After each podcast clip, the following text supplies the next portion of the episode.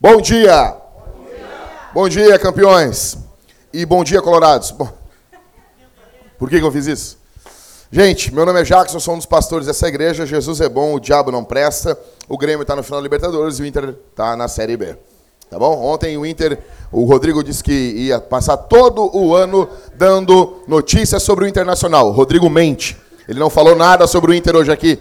Ele cansou, ele abandonou essa vida. Rodrigo, estamos aqui para fazer o seu trabalho. Estamos aqui para fazer o seu trabalho. Internacional, mais uma vez, ontem na sua saga heróica, empatou o seu jogo contra quem? Contra quem? Vila Nova. O grande, o imortal Vila Nova. Isso aqui. Ah, mas ele não pode falar isso no púlpito, porque o púlpito é meu. Isso aqui era uma cama minha que eu fiz, o púlpito, sabia? Sabia? É verdade? Então, assim, não quero saber. Não vou falar assim contra o Internacional. Meu nome é Jackson, sou um dos pastores dessa igreja e eu não queria ser pastor. Não queria.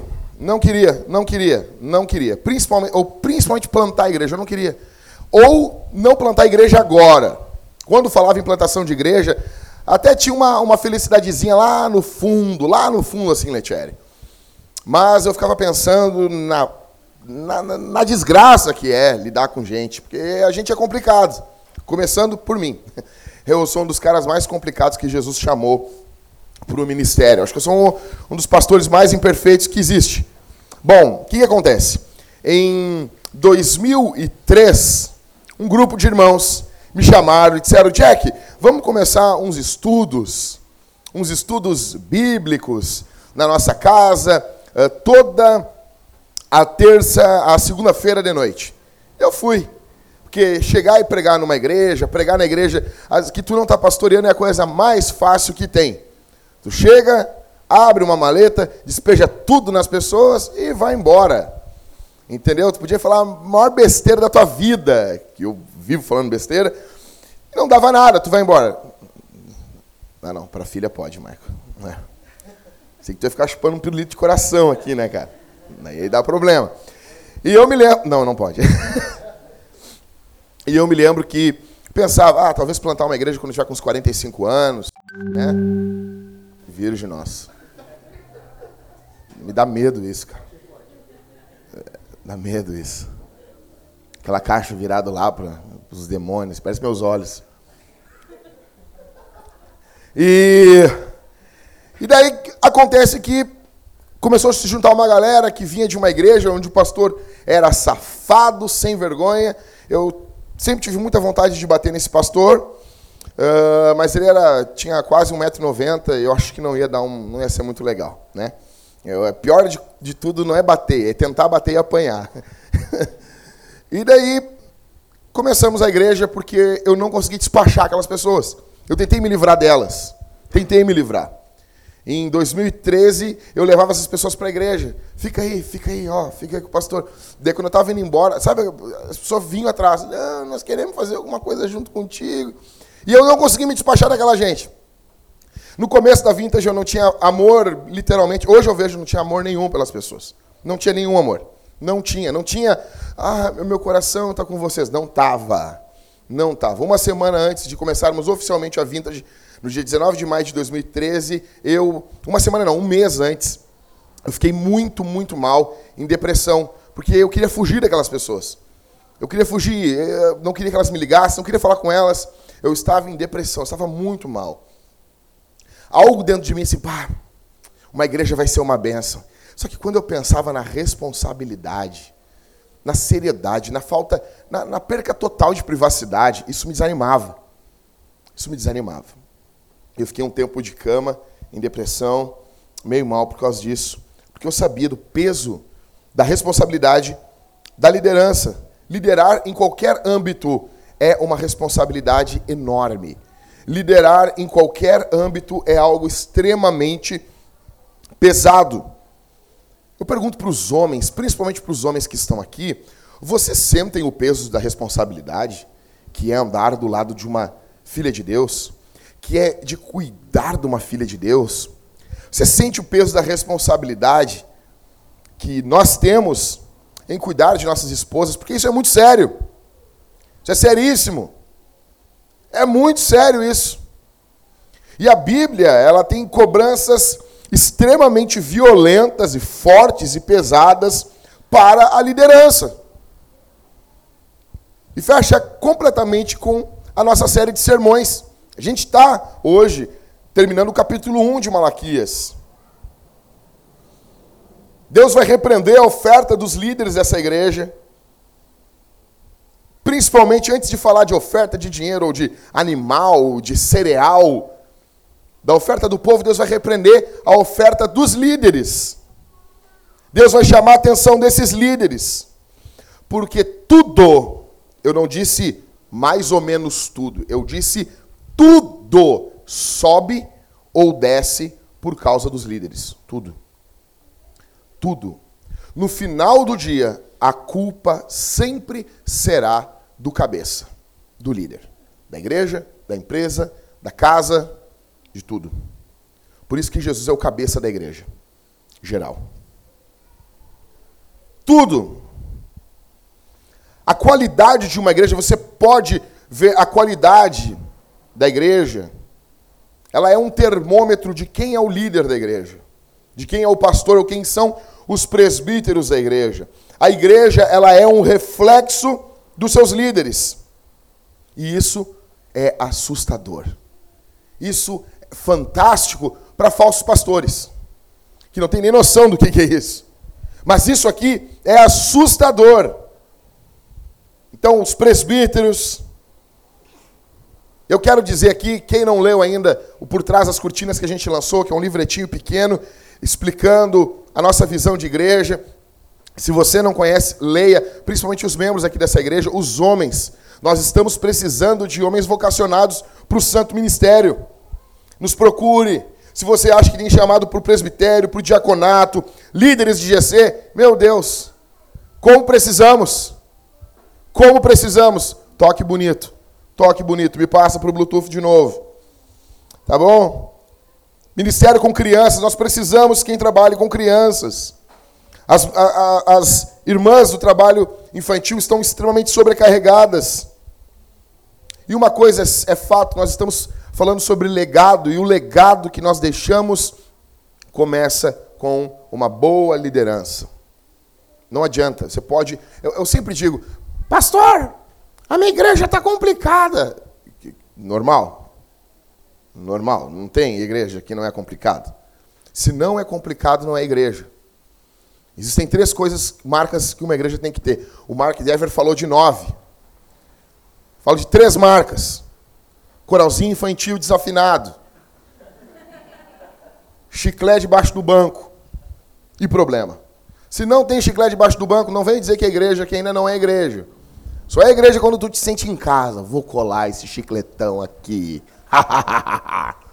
é, pega a cadeira. Me lembro, a primeira vez que eu encontrei um chiclete embaixo de uma dessas cadeiras, eu fiquei feliz. Obrigado, Senhor. Agora somos uma igreja. Agora, isso aqui é a confirmação do teu espírito. Somos uma igreja. Obrigado. Aquele chiclete duro, assim. Deus sempre levantou líderes na escritura e você vai ficar parecido com quem lidera você. Por isso que você precisa procurar uma pessoa que ame as escrituras, que ame Jesus para ser seu líder. Isso é assustador para mim. Deus, antes de falar com o seu povo, Deus fala com os sacerdotes, diz a escritura. Então, eu quero que você abra a sua Bíblia e você vai ficar com ela aberta em Malaquias. Você já nem, essas próximas semanas, você nem pergunta, negão.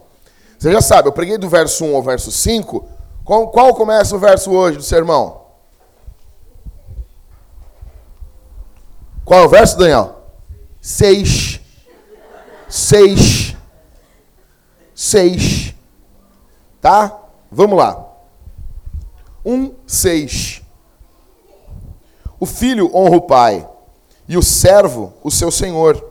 Se eu sou seu pai, onde está a minha honra? Se eu sou seu senhor, Onde está o temor de mim? Diz o Senhor dos Exércitos, a vós, sacerdotes, que desprezais o meu nome. E vós perguntais: Como temos desprezado o teu nome? Oferecereis alimento impuro sobre o meu altar e ainda perguntais: Perdão, ofereceis alimento impuro sobre o meu altar e ainda perguntais: Como temos te profanado? quando dizeis que a mesa do Senhor é desprezível. Quando ofereceis em sacrifício um animal cego, isso não é errado. E quando ofereceis um animal aleijado ou doente, isso também não é errado. Ora, apresenta-o ao teu governador. Será que ele se agradará disso? Ele vos atenderá? Pergunta o Senhor dos exércitos. Suplicai agora, esse verso 9 aqui é uma ironia, tá? Suplicai agora o favor de Deus para que tenha compaixão de nós. Com esse tipo de oferta, será que ele vos atenderá? Pergunta o Senhor dos exércitos. É um diálogo, tem diálogo, tem muitos diálogos no livro de Malaquias. Verso 10. Ah, se houvesse entre vós alguém que fechasse as portas, para que não acendesseis em vão o fogo no meu altar eu não tenho prazer em vós, nem aceitarei vossa oferta, diz o Senhor dos Exércitos. Deus está dizendo: fecha essa bagaça. É melhor não ter do que ter essa porcaria aí. Fecha a porta do templo. Isso é sério, cara. Isso é terrível. É melhor fechar, não ter culto, do que ter o que vocês estão fazendo. Aí Deus diz: Eu não tenho prazer em vocês, e por isso eu não aceito a oferta de vocês.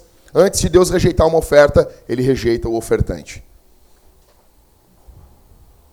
Verso 11: Mas o meu nome é grande entre as nações, do Oriente ao Ocidente, e em todo lugar oferecem ao meu nome incenso e uma oferta pura, porque meu nome é grande entre as nações, diz o Senhor dos Exércitos. 12. Mas vós o profanais quando dizeis: A mesa do Senhor é impura e seu alimento é desprezível. 13. Afirmais também: Que canseira! Os caras estavam cansados de Deus. Que canseira! e o desprezais, diz o Senhor dos Exércitos.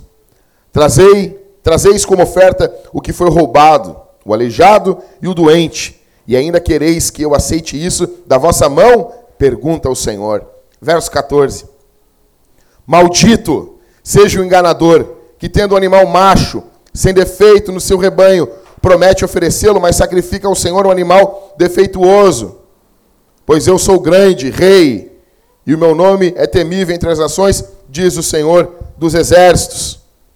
Então, basicamente, Deus está perguntando no verso 6: Onde está a minha honra? Onde está a minha honra? A Bíblia manda, nos chama a nós honrarmos o Senhor. E Deus está perguntando para o seu povo aqui: Onde está a minha honra?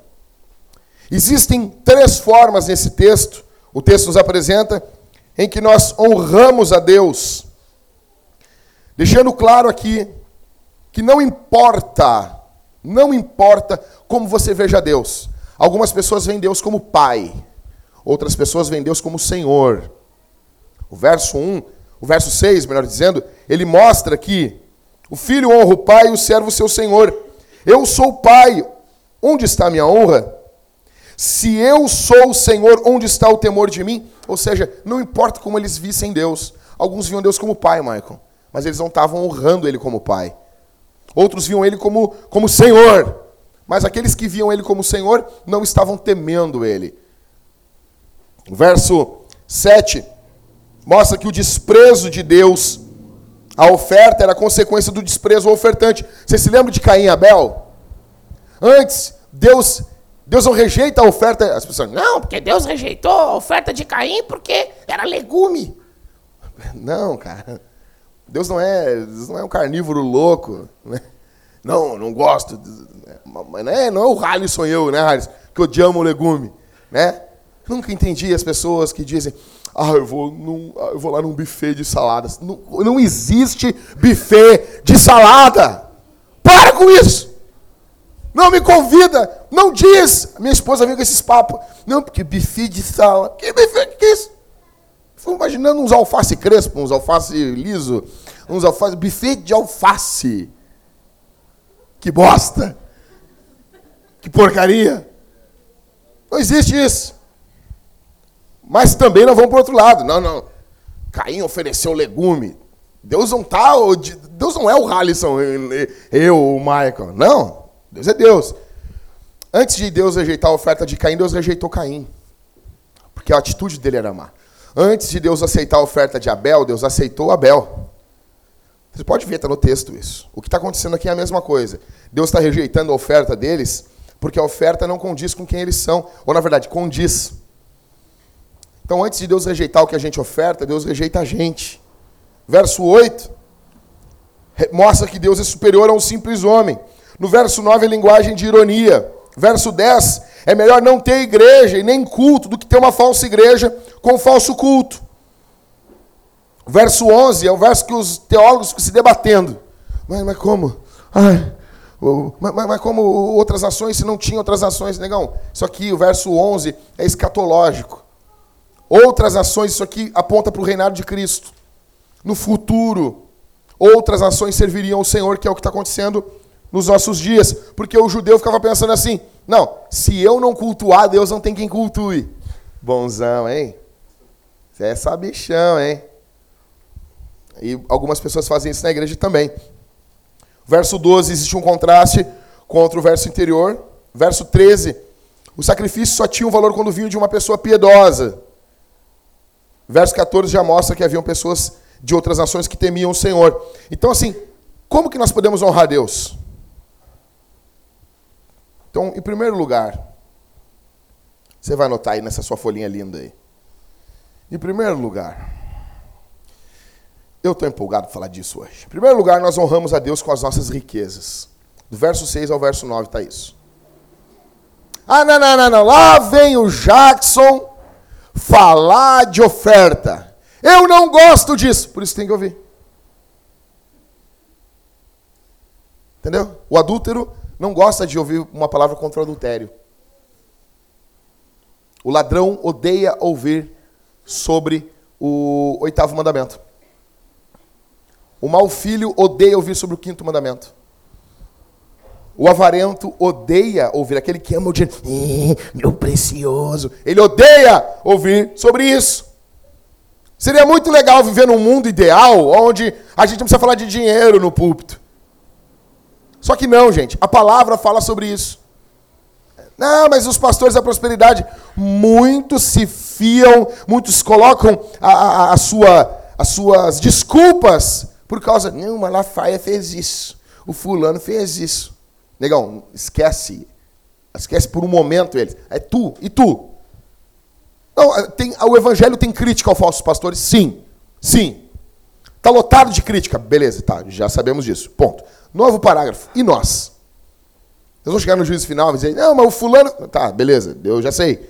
Já mandei. O cirulo está queimando lá. Olha o cheiro de cirulo no fogo. Ó, cheirinho, ó, gordinha. Essa gordurinha que tá ouvindo aí, ó, é do Morre Cirulo. Vendeu Bíblia por 900 pila, ó, queimou. Uhum. Tá, agora, e tu? Não, mas, não, e tu? O fato de você não gostar, isso já é uma prova que eu tenho que falar. Então, primeira coisa. Verso 7 e verso 8. Olha, lê comigo que bonito isso aqui. Ofereceis alimento impuro sobre o meu altar, e ainda perguntais como temos te profanado, quando dizeis que a mesa do Senhor é desprezível. Quando ofereceis um sacrifício, um animal cego, isso não é errado? E quando ofereceis animal aleijado ou doente, isso também não é errado? Ora, apresenta isso ao teu governador. Será que ele se agradará disso? Ele vos atenderá. Ele vos atenderá? Pergunta o Senhor dos Exércitos. Primeira coisa que fica aqui é que Deus tem um registro das nossas doações. O Evangelho de João relata uma coisa que eu teria vergonha de fazer. Jesus, ele fica do lado do gasofilácio. Os negros vêm ofertar. Você imagina isso aqui. Aqui.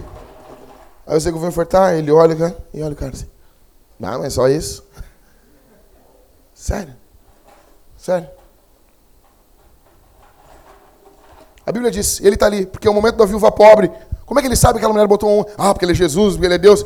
Não, na hora ali, negão, ele está ali olhando. A Bíblia diz, ele estava do lado observando a oferta, o dinheiro que eles largavam no gasofilácio. Jesus está fazendo isso. E, e, essa figura de Jesus revela a figura de Deus em Malaquias. Qual figura? Deus tem um registro do que nós ofertamos. Isso não é teologia da prosperidade, isso é Bíblia. Isso é Bíblia. O problema é que tudo que fala sobre dinheiro agora a gente já pensa teologia da prosperidade. Quer me arrancar dinheiro? Negão, não quero te mexeria. Vá para o inferno. Em nome de Jesus.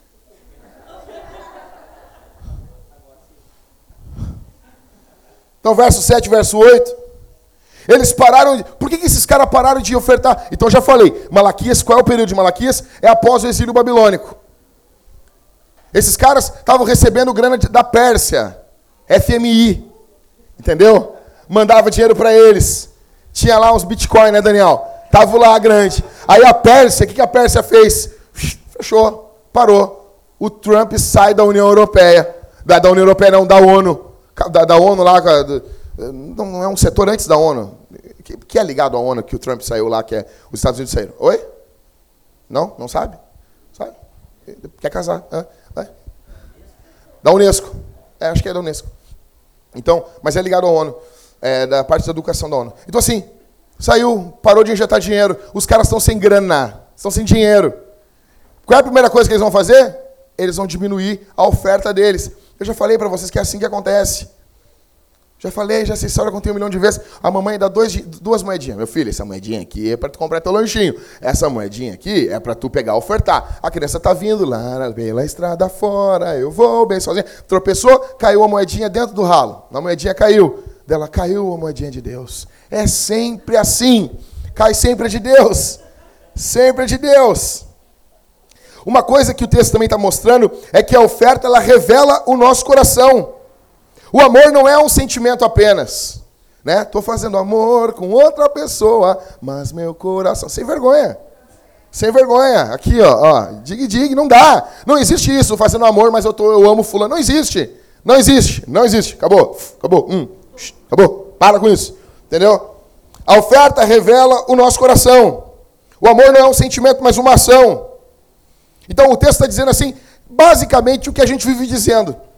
Tudo que você oferece para Deus, oferece para o teu chefe. Oferece o, o, a forma que você chega na igreja. Oferece. Oferece o horário que você chega no culto. Chega assim todos os dias no teu trabalho. Oferece. O problema é que nós servimos por dinheiro com muito mais alegria do que servimos a Deus. Porque o dinheiro, daqui a pouco, ele passa a ser o nosso Deus.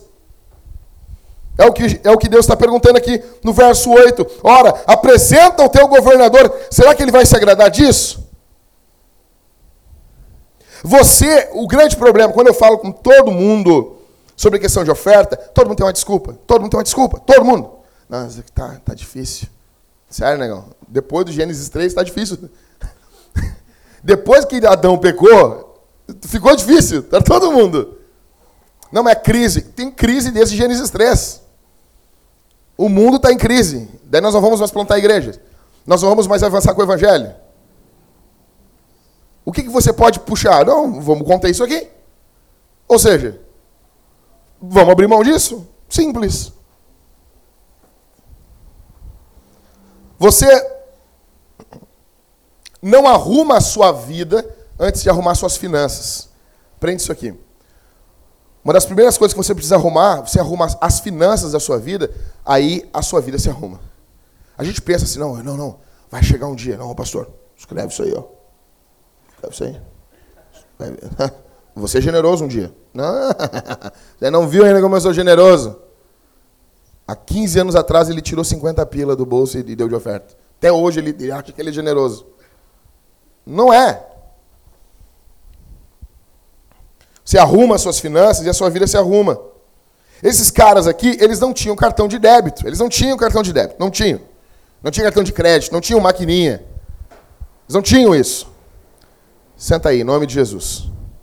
Eles não tinham. O que, que eles faziam? Eles davam coisas estragadas para Deus. No verso 14, mostra que os caras ofereciam, a, a, falavam, não, a, a lei não mandava oferecer sacrifício fêmea. Não era, não, não era para fazer isso. Deus é machista. Como machista, cara? Deus está matando os homens. Os machos, Deus é machista. Depila esse sovaco e para de encher o saco. Para com isso. Não, a oferta tinha que ser o macho. O que, que os caras faziam? Eles pegavam as fêmeas doentes. Além de não ser o macho que era para matar na oferta, eles pegavam a fêmea doente. Algumas já estavam mortas, os animais mortos há muito tempo. Assim, é para oferecer para Deus, bonita essa microfonia. Muito bonita. Vai ficar lindo na gravação. Uh, ainda, já que é para oferecer para Deus, Deus vai matar mesmo, já ofereço morto. Alguns vão dizer que eles ofereciam animal, já estava até necrosado, já estava em estado de putrefação. É a mesma coisa que chegar. Imagina só isso aqui comigo. Vamos lá. Você, as mulheres que estão aqui, você vai visitar a casa do teu namorado, né? Ou do teu marido quando ele era teu namorado. Aí tu chega lá, ele abre a geladeira, tem um sanduíche com barba. Sabe que é sanduíche com barba? Tá velho, é um pelo nele, assim, ó. Você contempla ele, a barba verde. Você pega e você pega assim, o, o teu namorado pega e dá para ti. Oh, meu amor, eu te amo. Come. Você entendeu o quê? Esse cara não me ama. Esse cara quer me matar. É o que está acontecendo aqui, é isso. Eles estavam dando sanduíche com barba para Deus, peludo e verde. O cheiro parecia a respiração de Satanás. Horrível. Era isso que eles estavam fazendo. Vamos jogar fora? Não, não, não joga fora não. Dá para Deus. Não, mas já está estragado. Vamos, posso botar fora? Não, não, deixa esse sanduichinho aí que ele te dá para Deus. Deixa isso aí que ele te dá para Deus. Você nunca daria isso para ninguém. Mas para Deus você dá. Você nunca daria isso para pessoa alguma. Nem para um cachorro. Isso não é errado? O texto, Deus pergunta duas vezes isso no texto. Isso não é errado? As nossas ofertas revelam quem nós somos. João 3,16. Porque Deus, o ofertante, amou o mundo de tal maneira que deu o seu único filho para todo aquele que nele crê não pereça, mas tenha a vida eterna. Deus é ofertante principal desse mundo. Deus ofertou Deus. Porque a oferta, ela é igual ao ofertante. Então Deus, quando vai ofertar, Ele não oferta um anjo. Ele não oferta um arcanjo. Deus oferta Deus. Nós não somos assim. Nós somos avarentos. E é a queixa de Malaquias aqui. A Bíblia conecta as ofertas com o nosso coração. Mas é interessante que isso tudo aqui começa com quem? com os líderes. Você tem que entender isso aqui. No Antigo Testamento, eles adoravam a Deus no templo. Os líderes do Antigo Testamento eram sacerdotes. No Novo Testamento, todos somos sacerdotes. Calma, tá bom? Fica tranquilo. Só que nós temos sacerdotes e sacerdotes no Novo Testamento. Paulo ele vai conectar sim o trabalho ministerial ao sacerdócio do Antigo Testamento. Você precisa entender que quando os líderes são péssimos ofertantes, é como se nós estivéssemos vivendo esses, essas desculpas aqui. É inadmissível. É inadmissível. Líderes, aqui eu digo líder, não estou falando da nossa igreja somente pastores. Estou falando pastores, diáconos, líderes de GC, quem trabalha com o ministério infantil. É inadmissível. E aqui, principalmente os líderes, nós termos líderes que dão desculpa. A gente não, a gente não dá desculpa para cliente, a gente não dá desculpa para chefe, a gente não dá desculpa para ninguém, mas a gente dá desculpa na igreja. Porque, na verdade, a, questão é simples. Quando uma coisa tem importância, valor, peso, honra para gente, a gente não dá desculpa. A gente não dá desculpa. Vou dar um exemplo. Se eu chegar agora, três da manhã, e eu disser assim, Leonardo, Preciso tu vir aqui em casa. Eu tenho um milhão de reais para te vir aqui. Às 13 e 2 o Leonardo está lá em casa, rindo. E eu quero que tu venha vestido de sereio. Ele vai.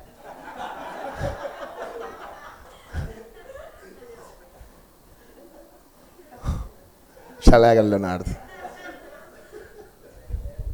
Isso é inveja. Isso é inveja, isso é do diabo. Isso é o Satanás lutando contra a tua vida. Pecadores são ótimos em dar desculpa, são ótimos. São ótimos. Então, assim, casos para você pegar, assim, não, eu não vou poder ofertar. Câncer, metástase, está morrendo. Você tem que comprar remédio. A igreja, você precisa, você precisa que a igreja se junte e te ajude. Você precisa, a igreja deveria ser assim. E nós devemos ser assim. Roubar a tua casa, roubar tudo. Pegou fogo. Você precisa de ajuda. A vida é assim. Agora o problema, qualquer coisa que acontece, a gente já. Quando eu falo isso aqui, gente, você vai diminuir sua oferta quando diminuir seus rendimentos. É, é, você precisa fazer isso. Agora, qualquer coisa. Não, não tem como. Como não tem como, cara? Deus, todo o nosso salário, todo o nosso salário. E o que eu estou falando aqui, isso começa principalmente em nós, nos líderes. Então, você acha também que eu não, não, pouco dinheiro que eu pego, eu não quero gastar tudo comigo no primeiro momento? Isso é óbvio. Isso é óbvio. É óbvio, cara. Sou igualzinho a você. Eu já contei, fui dar uma oferta ali, fui dar meu dízimo, Daí o, tava o Ever ali, o Ever, então bota mais um valorzinho. Valorzinho baixo, cara. Uma micharia. Bota um pouco mais o dízimo aí. Aí quando eu fui botar assim, um, um satanás assim no meu ouvido. Por que que tu vai fazer isso? Não precisa dar esse a mais aí. E eu, pá, pior, né, seu satanás? Esse dinheiro aí podia usar em ti. Eu, é, seu diabo. Deu uma vontade mesmo na hora. Ever, só um pouquinho. Na hora, mas ô diabo, sai daqui. Então, eu tenho aqui quatro perguntas simples sobre sua doação. Então, quatro perguntas simples, bem simples, sobre sua doação. Primeiro, como podemos aceitar darmos o nosso pecado a Jesus e não nossa riqueza? Você sabe, você já conhece a, a, a grande troca de Lutero, né? Lutero vai dizer que nós damos para Jesus o quê? O quê? Nosso pecado. Aí, não, Jesus, vem, me dá teu pecado aqui, Jéssica. Jéssica, ah, Jesus, pega aí, é teu. Aí a gente quer doar. Por que, que o nosso. Daí a gente, que Jesus nos dá? A santidade dele. Mas por que, que quando é para dar as nossas riquezas, as nossas ofertas, as nossas. Uh, as nossas finanças, por que, que daí não? Por que, que daí não? Daí não, não, não, não, Jesus. Fica só com o meu pecado aí. Por que isso? Segundo, como você pode receber de Deus com alegria e não dar a Deus com alegria? Porque tudo que você tem, tudo que nós temos, tudo que a gente tem é, é, é com alegria. Deus nos deu e nós recebemos com alegria. Um aumento, não é? Coisa boa receber um aumento. Entendeu? Imagina, foi promovido, vai ganhar mais. Subiu a tarefa do táxi, o Marco foi feliz. Entendeu? Sem vergonha. Sem vergonha. Toda notícia ruim com Uber, o Michael me liga e diz: Estou preocupado. Então, mas como que a gente pode receber a Deus com alegria e não dar com alegria? Como? Você prefere dar a Deus o seu dinheiro ou salvá-lo para comprar uma corda como Judas? Você se lembra? Judas roubava Jesus. O que, que ele fez com o dinheiro? Ele comprou uma corda e se matou. Por quê? Você tem que, você precisa entender isso aqui. Deus não nos chamou para salvar o dinheiro de Jesus. Viver para as coisas nos matam. E eu não estou falando aqui só dar dinheiro para a igreja, cabeção. Eu estou falando que você tem um fundo, você tem algo para ajudar um familiar também. Um amigo, uma pessoa na rua. Se pessoa pede uma esmola, você desconfia de todo mundo. Se a Bíblia manda a gente dar esmolas, nem que seja, compra uma bolacha, passa tempo lá e deixa no carro. Ou compra aquelas que são fechadas em pacote e dá para o pessoal. Só peço que você faça uma coisa. Você abra ela e entrega na mão do cara. Se você der a, a, o biscoito fechado, ele vai vender. Eu descobri isso. Sai de manhã cedo para correr, aí tô voltando moído assim. Pô, tô gordo, tô pesado. Imagina, fui correr com o Marco ali, o Marco correu um montão rindo. eu corro mais do que tu. Eu disse, você é sério? Negão, quantos quilos tu tem? Nego tem 50 e poucos quilos. Eu disse, nego, tu pega, pega um saco de cimento e mais uns quilos ainda em cima. E corre comigo, vamos ver quem corre mais. No frigir dos ovos, negão, eu corro mais do que tu. Ah! Ficou quieto. Hum, pastor, não sei o quê. Que isso, rapaz? Você acha que os caras iam correr junto com o Paulo e rir da cara do Paulo? Ah, tá achando que tu é Paulo? Ah, eu vou me nivelar por baixo, então. É. Então, Aí tô voltando lá, quando eu tô indo para entrar no carro, o cara chegou assim, ô oh, parceiro, eu tô aí, com, tô mal aí, precisando de dinheiro para comer, tô mal. Uma cara de desmaiado, uma cara de triste. Esse que tu quer, meu? não, tô com fome, né? Olhei para ele. Não, porque Deus, Deus não manda assim, ah, fazer as coisas com cara alegre para as pessoas. Faça com cara de, de raiva. Tá bom, meu? Vem cá. Entrei no coisa, comprei uma, uma traquinas que eu tava louco para comer. Ah, uma traquinas e comprei um, uma Coca-Cola. Que eu não bebo Coca-Cola. Olhei aquele líquido negro, gostoso. Disse, vontade de beber isso aqui, rapaz. Dei pro cara. O cara que estava louco de fome pegou o negócio e saiu caminhando. Eu fiquei olhando o cara, olhando, não abriu. Não, não, porque se eu tô louco de fome, ah, eu, eu mordo a garrafa e saio bebendo assim, ó. O cara saiu caminhando. Eu entrei no, no, no plantador móvel, saí na Ipiranga, ele já estava mais ou menos uns 100 metros de Eu saí, e parei, subi em cima da calçada, parei o carro, abri a porta, peguei um pedaço de pau assim, come, come isso aí, ninguém é teu bobo. Ele, não, que isso, meu? Comendo assim, fui comendo. Come isso aí, rapaz. Aí depois eu encarnei aquele pastor interior assim, ele disse, não, isso aqui não é nada, eu te amo. Eu te amo. E toda vez eu fico pensando, e se esse cara for na igreja, ver eu falar do amor de Jesus? Minha mulher, ela faz sempre isso, Michael. Ela bota a mão na minha perna e diz, pastor. Ela não me chama de Jackson. Isso é isso, rapaz. Então, você precisa ter dinheiro para ajudar os outros, nem que seja para ir atrás deles depois. E quarto, se Jesus não foi um sacrifício coxo, por que você acha que Deus vai aceitar um sacrifício coxo de você? Por que você acha? Jesus foi um sacrifício santo, perfeito. Então anote isso aí. Então, em primeiro lugar, nós honramos a Deus com o quê? Com nossas finanças, nossas riquezas. Se honra a Deus com isso.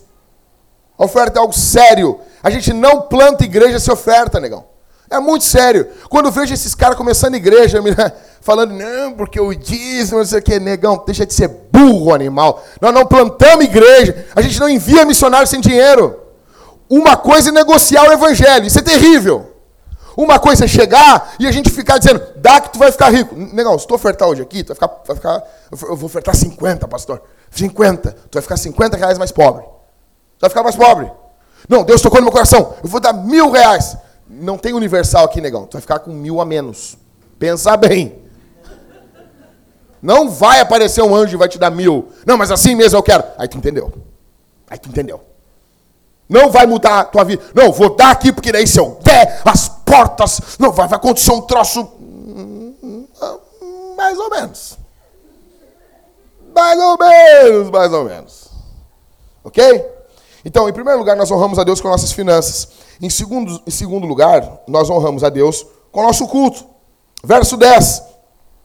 Ah, se houvesse entre vós alguém que fechasse as portas, para que não andasseis em vão, para que não acendesseis em vão o fogo do meu altar. Eu não tenho prazer em vós, nem aceitarei a vossa oferta, diz o Senhor dos Exércitos. Deus está dizendo: fecha as portas. Existem igrejas que fariam um bem fantástico para Deus e para o mundo se não existisse. Não existisse. Os pastores pregam tanta merda, tanta porcaria, tanta bosta no púlpito. Não sobra nada. Tu pega uma peneira, vamos ver se tem um pouquinho de evangelho aí. Não sobra nada. Não sobra nada. Fecha essa porta aí. O texto mandando fechar a porta, a porta abrindo. Eu não entendo isso. Perigo de querer fazer a obra de Deus sem andar com Deus, sem amar Deus. O problema é que nós temos pastores muito profissionais. Os pastores são profissionais, os caras têm uma roupa profissional. Os caras chegam no culto, os caras, vão olhar para o Jackson. Esse cara é louco. Óbvio que eu sou louco. Esse cara é um homem bomba. Como é que eu vou botar minha família para esse cara pastorear? É, pensa bem. É, não é algo, é algo complicado mesmo. Não! Mas aquele pastor, olha só. Olha aquele terno, olha aquela oratória. Amados. Primeiro que o cara fala amado no púlpito. Amado é uma coisa muito homossexual, gente. Como que um pastor chama? Amados. Amados. Não, mas está na Bíblia. Negão, a Bíblia, a, a, tradução que quase que a gente tem aqui é de 1915. Em 15 era amados. Ó, oh, excelentíssimo. No, ninguém fala assim hoje. Fala assim com meu, meu pai chega e chama ele de amado. Meu pai vai chegar. Que que é isso, rapaz? Sai pra lá. Sai pra lá, jaburu. Amado. Fuja de pastores que falam amado. Fuja. São perigosos. Normalmente eles colocam um S no final do aleluia. Já viu? Aleluia. É, isso é um perigo. Isso é um perigo. Só que a apostasia começa sempre na liderança. Como diz Matthew Henry, tudo que é dito da liderança sempre se estende ao povo. A liderança não é neutra. Não existe pastor neutro. Ou ele é bênção ou ele é maldição. É isso. Ou o pastor é uma bênção. Esse cara é uma bênção. Ou ele é, mano, esse cara é uma treva do demônio. Ele é um satanás, é um perigo. É um perigo. Aqui em Porto Alegre, o cara trouxe um pregador aqui de fogo. De fogo. Aí o cara tava, o pastor dormindo na casa desse irmão. Aí esse irmão foi buscar uns negócios. Não, fica aí em casa com a minha esposa. Você não deixa tua mulher sozinha contra o homem, rapaz. Não, mas eu confio na mulher. Azar. Azar. Você não deixa tua mulher sozinha contra o homem, cara. Aí quando vê, o cara voltou, esse pastor de fogo voltou para São Paulo. Aí quando vê a mulher, passou umas duas semanas chorando. Ah, eu, eu dormi com o pastor. Como assim? Como assim? Daí ligou pro cara, ô oh, meu, tu dormiu com a minha mulher? Ele disse, pô, varão, eu tava na carne naquele dia. Como assim? Agora eu tô bem. Como assim, cara? Ou pastores são uma bênção, ou eles são uma maldição. Malaquias vai mostrar isso mais adiante, vai mostrar isso em, em vários modelos. A liderança jamais é neutra. Deus está dizendo aqui nesse verso que Deus não tem prazer neles. Imagina a gente fazer uma votação aqui hoje. Que, Deus acha do nosso culto? E daí todo mundo, culto é uma benção. E daí Deus dizer, não, não, não gosta. É o que está acontecendo aqui. Todo mundo pra, tá bom para todo mundo, menos para Deus. Só que o culto é para Deus. Só que o culto é para o Senhor. O templo era a ligação entre Deus e os homens. E Deus está mandando, acaba com isso. Algumas igrejas precisam fechar suas portas. Algumas igrejas precisam calar sua boca. É tanta porcaria, é tanta coisa rasinha, é tanta. É, cala a boca.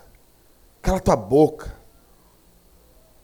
Ah, rapaz, não fala isso. Claro que falo, rapaz. Você não quer falar isso porque não leu a Bíblia. Está lá em Tito. Ah, não cheguei ainda lá, pastor. Está lá, está lá em Tito, no finalzinho da Bíblia.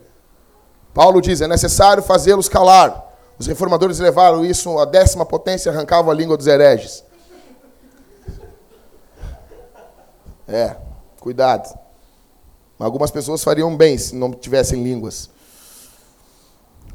Existem 400 mil igrejas nos Estados Unidos. E segundo o Instituto Barna, 80% delas estão estagnadas ou em declínio. 40% de toda a igreja americana evangélica são muito doentes ou estão perto do final. Esses caras não estão deixando um legado. Se nós queremos deixar um legado para a próxima geração, nós precisamos ter ofertas generosas. Nós precisamos não desprezar o culto. Não fazer de qualquer maneira, não cantar de qualquer maneira. Eu fico, mas, briguei com a minha mulher, não vou cantar na igreja. Uma coisa é você ser um, você ser um hipócrita. Você briga, bate na tua mulher e aqui canta, oh, te exaltamos. Não, legal, que isso? Nós vamos te caçar, nós vamos ter um papo contigo, nós vamos impor a mão com ira sobre tua cabeça. Agora, outra coisa é você pegar assim, qualquer coisa que te contraria, você desconta em Deus. Estou descontando no Senhor. Não, não, não, não, não, não, não. Não. Ou nós prosseguimos com alegria vibrante. Escute aqui. Ou nós fechamos as nossas portas. Quero dizer uma coisa aqui. Não tem nada a perder. Eu garanto que a maioria das pessoas aqui não tem nada a perder. Ah, Jack, não é para nós. Legal, falou. Ou a gente cultua Deus de forma vibrante, ou isso se estende para as casas, nos cultos familiares, ou isso se estende no dia a dia, no amor, do cuidado do homem com a mulher, da submissão da mulher com o homem, ou a gente fecha as portas. Nós não precisamos dar a Deus um sanduíche com barba. Imagina, sanduíche com a barba do Léo ali. Hoje é teu dia, Léo. Imagina. Com a barba verde, assim, Léo. Tinha que ter pintado a tua barba de verde, assim, feminista. Seria desgraçado, né, Léo? Eu pergunto assim, quem é que está comigo aqui? Quem ouve esse clamor de Deus aqui? Ou nós fechamos as portas da nossa igreja, ou seguimos servindo a Deus de forma brutal com Jesus. Não existe meio termo. Não tem meio termo. Não tem. Servimos a Deus em primeiro lugar com o quê? Honramos a Deus com o quê? Finanças, riquezas. Em segundo lugar, nós honramos a Deus com o nosso. em terceiro e último, nós honramos a Deus com o nosso cansaço. Verso 13. Afirmais também que canseira, e desprezais, diz o Senhor dos Exércitos, trazei como oferta o que foi roubado, o aleijado e o doente, e ainda quereis que eu aceite isso da vossa mão? Pergunta o Senhor. Os caras estão cansados. Domingo de novo. Ah, não, domingo de novo. Ah, vou lá ouvir o Jackson gritar de novo. O Jack está gritando de novo. Catequese de novo. GC de novo. Ah, que saco. Eu queria uma coisa nova, um fogo novo. Que droga! Vamos fazer uma conferência profética, sabe? Porque muitas igrejas querem fugir dessa mesmice, sabe? Vamos fazer um negócio louco, vamos botar o Maicon aqui dançando com os véus aqui na frente. Seria demais, Maicon. Eu e tu, tô junto, Maicon. Tô junto, nós dois aqui, Maicon. Dançando, jogando o Ismael pra cima, numa toalha. O Ismael de Colã. E tu também? E tu também? E tu? Tu também? E também? Por que, que ele não, Marco? Bonitão. Vamos fazer um negócio diferente. Pior coisa que tem é chegar na igreja e ter uma, uma guria muito corpulenta, grandona, assim. Não estou mandando direto para ninguém aqui nessa igreja. Tá bom? E dançando. Fica um troço meio louco, assim, sabe? Tipo, tipo parecendo o Avatar dançando, assim. Imagina isso. Não, mas eles querem fazer algo novo, porque eles querem fugir das coisas normais. E infelizmente nós somos assim.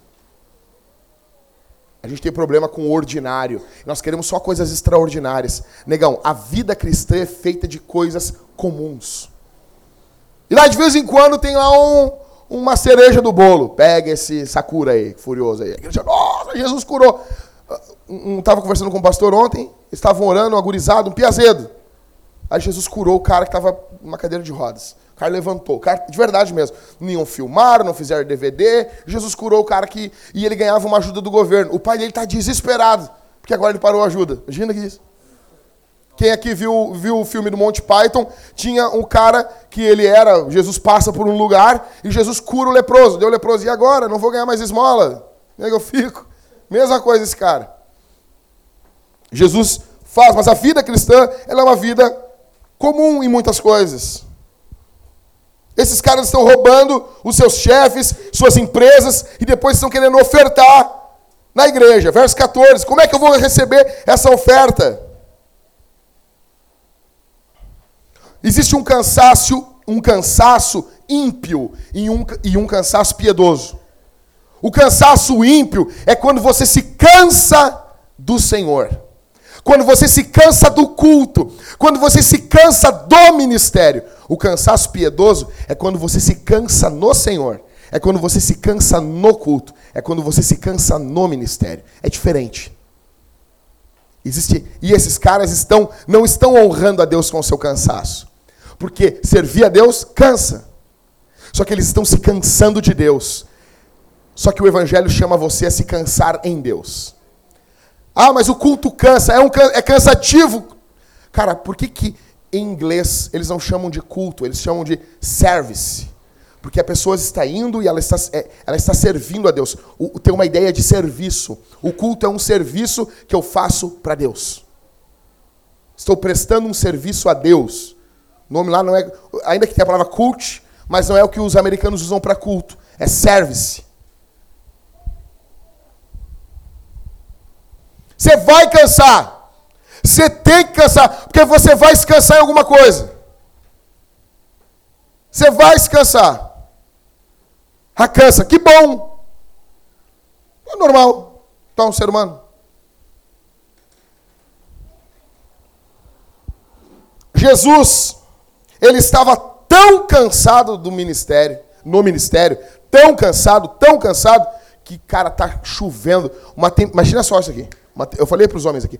Imagina a tempestade. Tempestade, porque a gente acha que Jesus está dormindo no barco ali, ó. Tem ali aquela, o segundo quadro ali, da direita, da esquerda para a direita.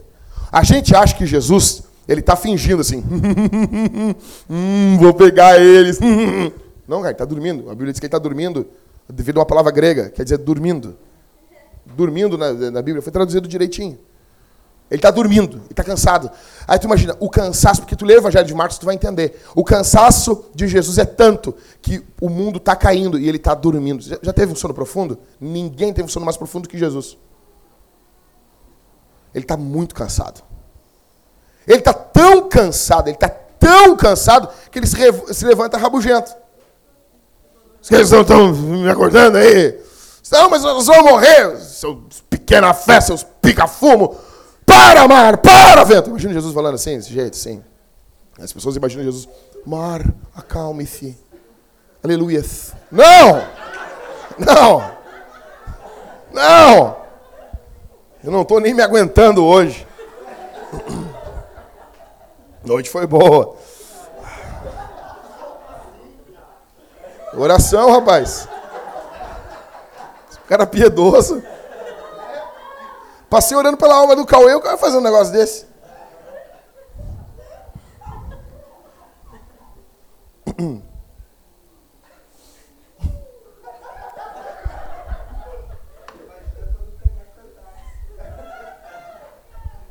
Jesus estava cansado no ministério. Eu pergunto, você está cansado do ministério ou no ministério? Você está, ah, estou cansado. Que bom, está seguindo Jesus. Atletas de verdade, eles deixam as suas vidas no campo. Deixa sua vida. Não é que nem o Luan, o Luan, boneco de posto. Não, o Luan bate no jogador. Pega para ti, então. Luan, bonecão de posto, com os braços balançando assim. Parece um, um sabe, os bonecos de posto. Quando o jogo aperta, ele, ele foge, ele fica atrás do marcador. Agora, tu via os jogadores da antiga, os negros davam alma ali, botavam a vida naquilo ali. Assim tem que ser a gente, tem que botar alma no que a gente está fazendo para Deus. Deixar a vida nas coisas de Deus. O ministério é igual a uma família. Igual. Filhos cansam. Seu filho não cansa? Você cansa? Cansa, você não abandona ele. Você vai largar ele. É, o Rodrigo assim, pô, Jéssica, vamos trocar o Luther. Fazer outro. Chegar lá na casa do, do, do Michael, lá, o Michael. Vai lá, troca a Mariana lá. Troquei, trouxe outra. Né? Não vai fazer um troço desse, né, Michael?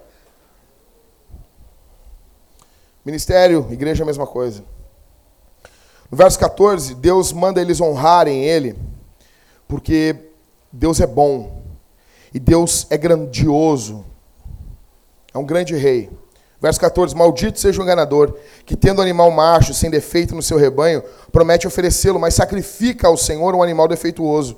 Pois eu sou grande, eu sou grande rei, e o meu nome é temível entre as nações, diz o Senhor dos Exércitos. A forma como nós servimos a Deus está colocando em jogo quem é Deus. Você despreza Deus, você está mostrando que Deus não é grandioso. O jeito que você serve a Deus, o que você fala sobre Deus, coloca em jogo quem Deus é diante das pessoas. Eles poderiam pensar que se eles não adorassem mais a Deus, como eu falei no começo do sermão, não ia ter mais ninguém que adorasse. Quero dizer uma coisa: Deus sempre acha alguém melhor do que você. Não, pastor, nós somos todos iguais. Mais ou menos. Na imagodei, na imagem de Deus, na, na, na questão de portadores da glória de Deus, nós somos iguais. Mas existem pessoas melhores do que as outras.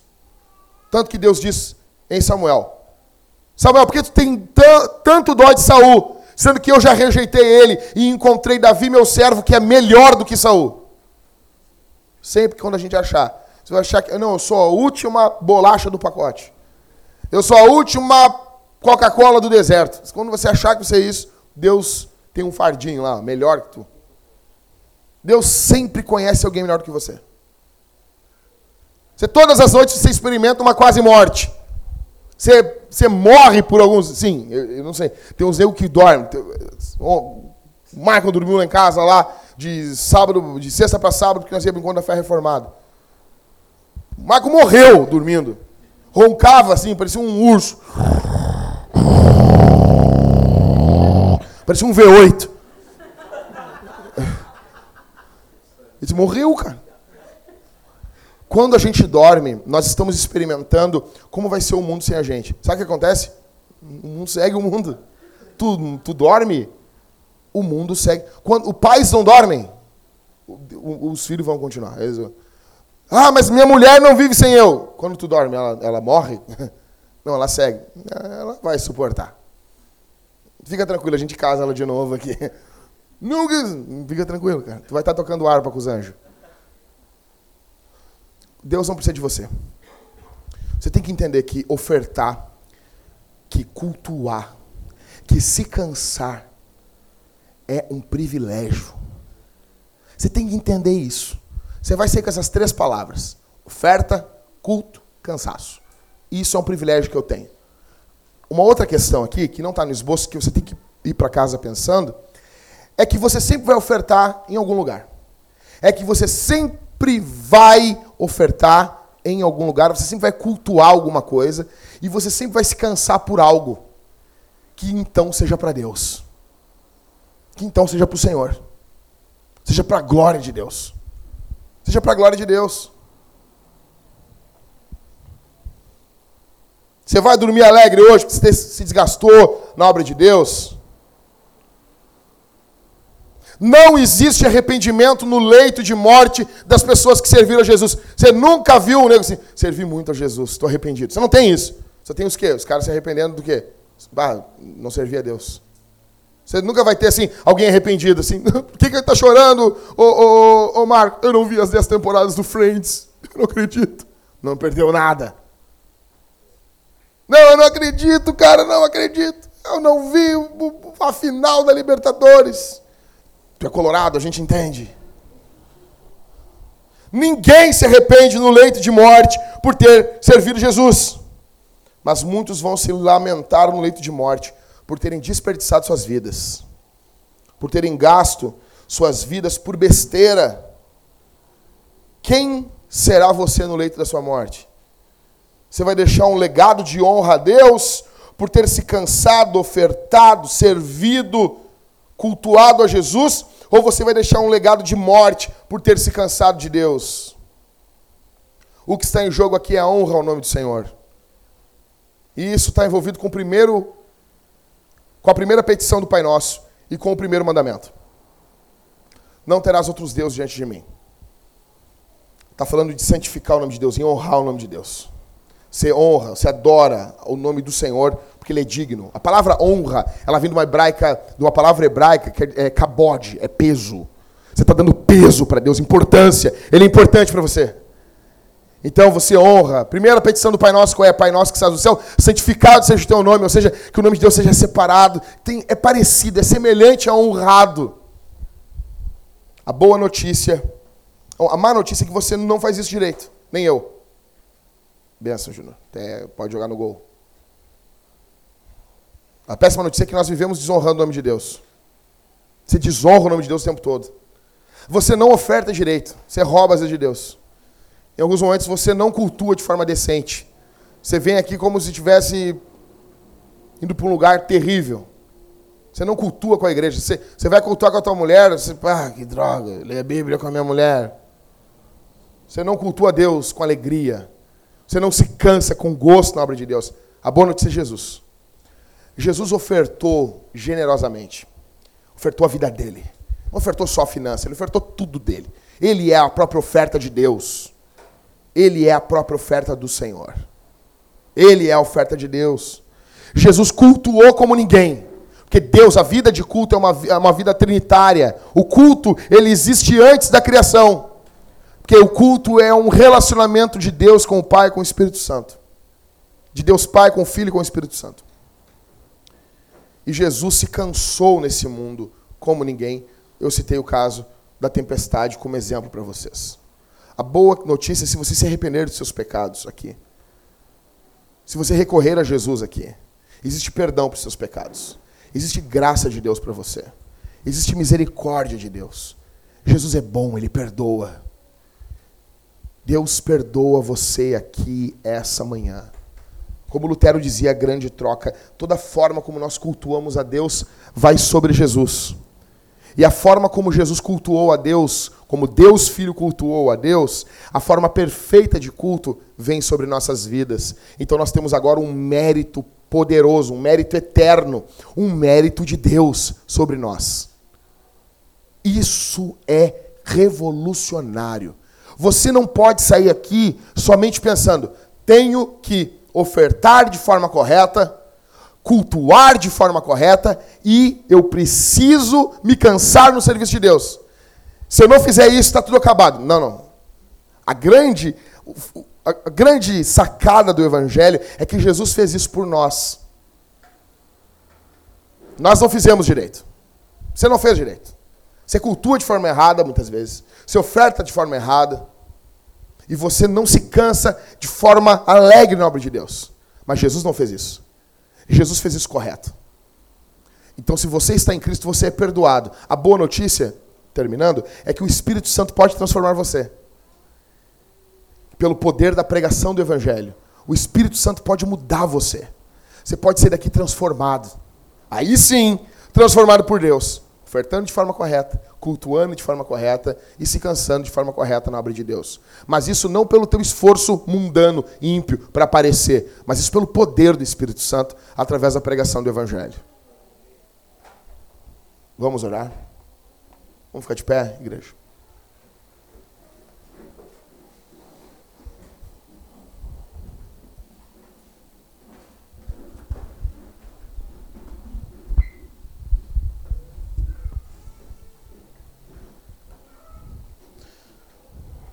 Peço que você se arrependa dos seus pecados.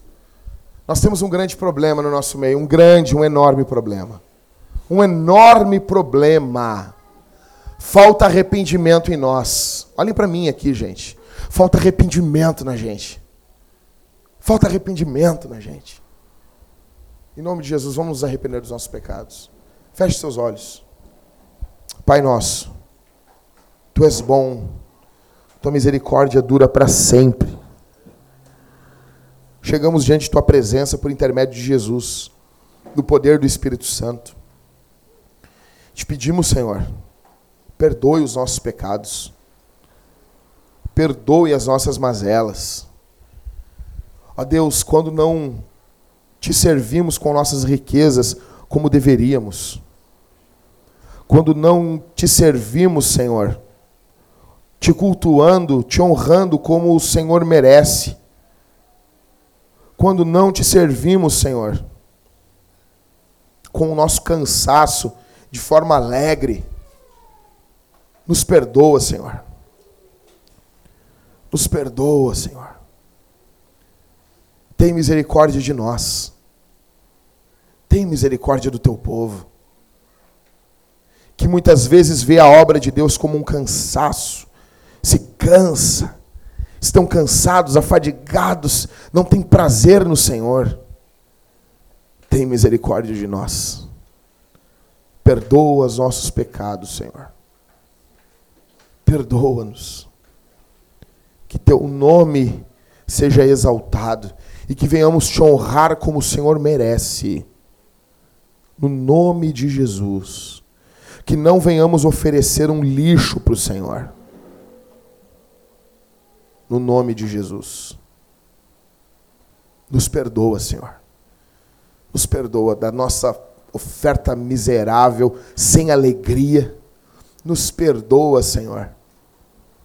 Quando não te cultuamos com prazer e quando não nos cansamos com gosto na tua obra, mas nos cansamos da tua obra. Tem misericórdia de nós em nome de Jesus. Estenda a tua mão sobre teu povo que aqui está. Que teu nome seja glorificado através de um legado que venhamos deixar. Em nome de Jesus eu te agradeço. Amém.